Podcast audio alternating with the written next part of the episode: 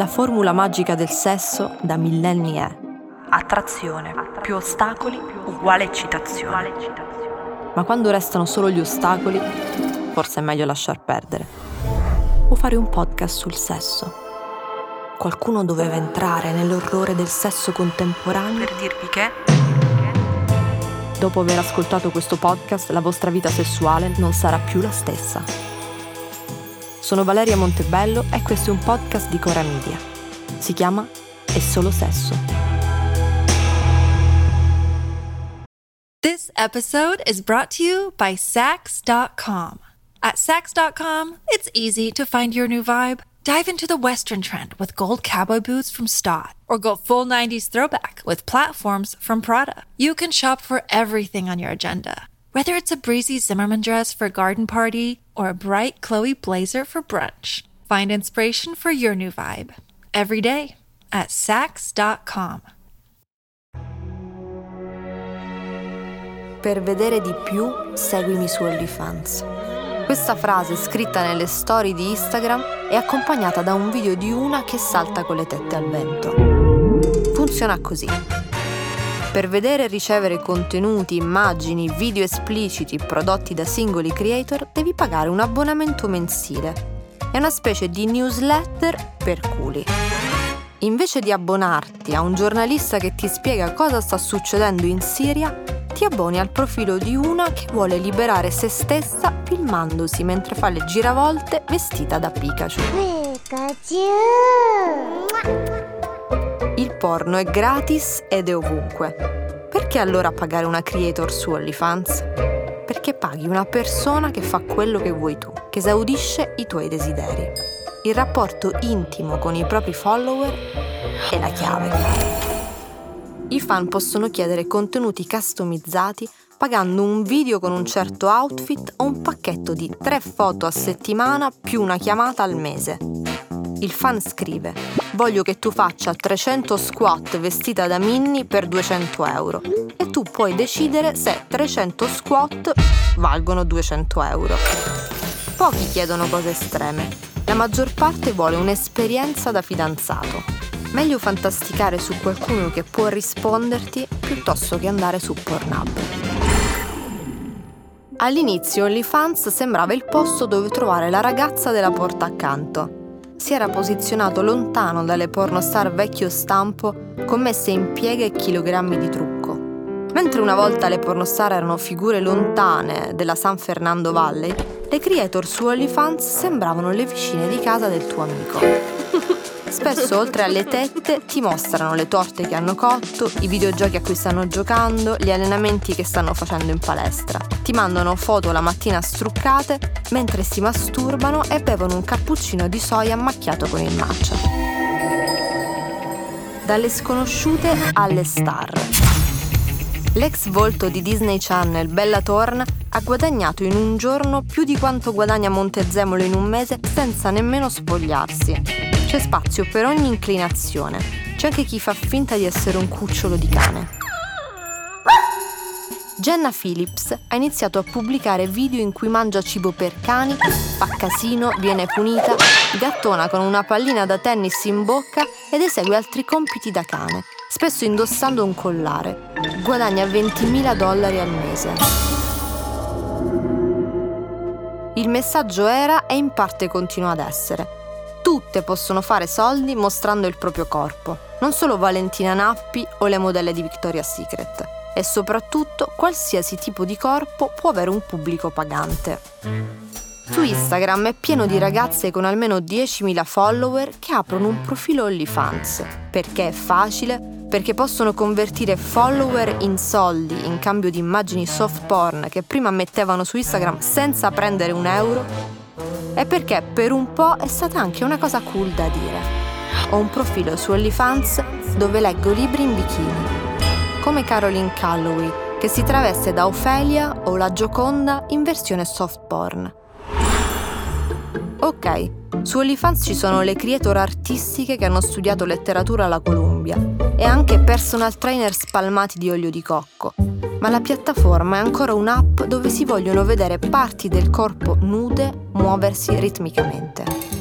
Ogni giorno le creator devono comprare nuovi completini e inventare set fotografici sorprendenti per evitare di morire di noia. Alla fine le foto e i video pubblicati sono sempre gli stessi. Tette che si muovono su e giù, lingua che simula una leccata, culo che va su e giù, balletti in bikini. Ripeti per mille mila volte. Ma se vuoi che il tuo profilo OnlyFans ti permetta di pagare bollette, spesa, viaggi, non basta il soft porn e non basta qualsiasi tipo di corpo. Devi scendere a patti con un ideale estetico molto preciso. La faccia delle creator più famose cambia in continuazione. Sembra sempre più simile ai filtri di TikTok che usano. Per non parlare delle tette o della vita sempre più sottile grazie all'uso di corsetti sempre più stretti. Prima c'era un ideale estetico che regolava i comportamenti di molte donne, un ideale fisso. Vanno di moda le magre, vanno di moda le tette e questi trend duravano anni. La moda estetica delle creator di OnlyFans invece dipende dalle metriche social. Se i follower sembrano preferire la vita stretta, via di torture medievali per accontentarli. Se preferiscono i capelli lunghi, allora via di extension e parrucche. Queste metriche però cambiano ogni settimana, quindi quasi ogni giorno bisogna lavorare sul proprio corpo per corrispondere a questi dati. Le creator realizzano contenuti alle loro condizioni, con le persone con cui vogliono esibirsi nei tempi in cui vogliono farlo. Sarà mica questo il femminismo? Forse, se intendiamo il femminismo con scegliere quello che si vuole fare con il proprio corpo ogni giorno, anche se questo significa andare dal chirurgo ogni settimana per aderire meglio a dei canoni fissati dal tuo algoritmo, quindi dai maschi che ti guardano e pagano ogni mese. Il sex work, di qualsiasi tipo si tratti, è sempre giudicato, perfino dalle sex worker stesse. Le ragazze di OnlyFans appartengono a una gamma molto ampia di sex work Alcune non si spogliano nemmeno, altre fanno nudo artistico, altre integrale, altre si masturbano ma solo da sole perché sennò diventa un porno vero e proprio. Sembra ci sia un limite da non superare per evitare di essere associata al porno. Se fai solo nudo e ti fai pagare per quei nudi, sei una modella. Se ti tocchi davanti alla cam, diventi una sex worker. Giudicare le fantasie, i desideri, il modo di spogliarsi sui social di altre donne è un evergreen. Nonostante le femministe della quarta ondata, siamo ancora nel 1972, quando Nora Ephron ha pubblicato Fantasies, un saggio che descrive la fantasia sessuale che ha avuto a 11 anni, essere dominata da maschi senza volto che le strappano i vestiti. Scriveva Nora Ephron, è fantastico, nella mia fantasia sessuale nessuno mi ama per la mia mente. Le femministe di allora la criticarono, ma qualche volta si può voler essere solo il proprio culo, non accompagnato da caption per depotenziarlo, scusarlo o inserirlo nella narrazione giusta. Ma come si fa a pagare per contenuti di creator? Alla fine le più famose sembrano tutte fatte con lo stampino. Il mondo è misterioso. L'illusione che dall'altra parte ci sia una persona eccitata dalle cose in stock che dici è potentissima. Anche se spesso dall'altra parte la creator si sta annoiando a morte o c'è un cinese che sta simulando un orgasmo da una delle tante agenzie alle quali si appoggiano.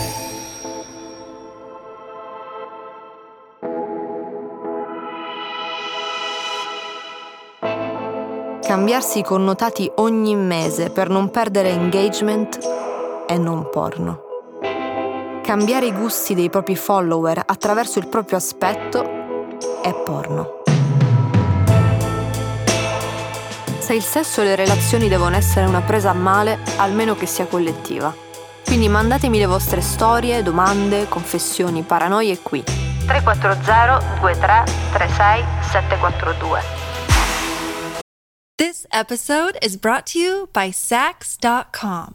At Sax.com, it's easy to find your new vibe. Dive into the Western trend with gold cowboy boots from Stott, or go full 90s throwback with platforms from Prada. You can shop for everything on your agenda, whether it's a breezy Zimmerman dress for a garden party or a bright Chloe blazer for brunch. Find inspiration for your new vibe every day at Sax.com.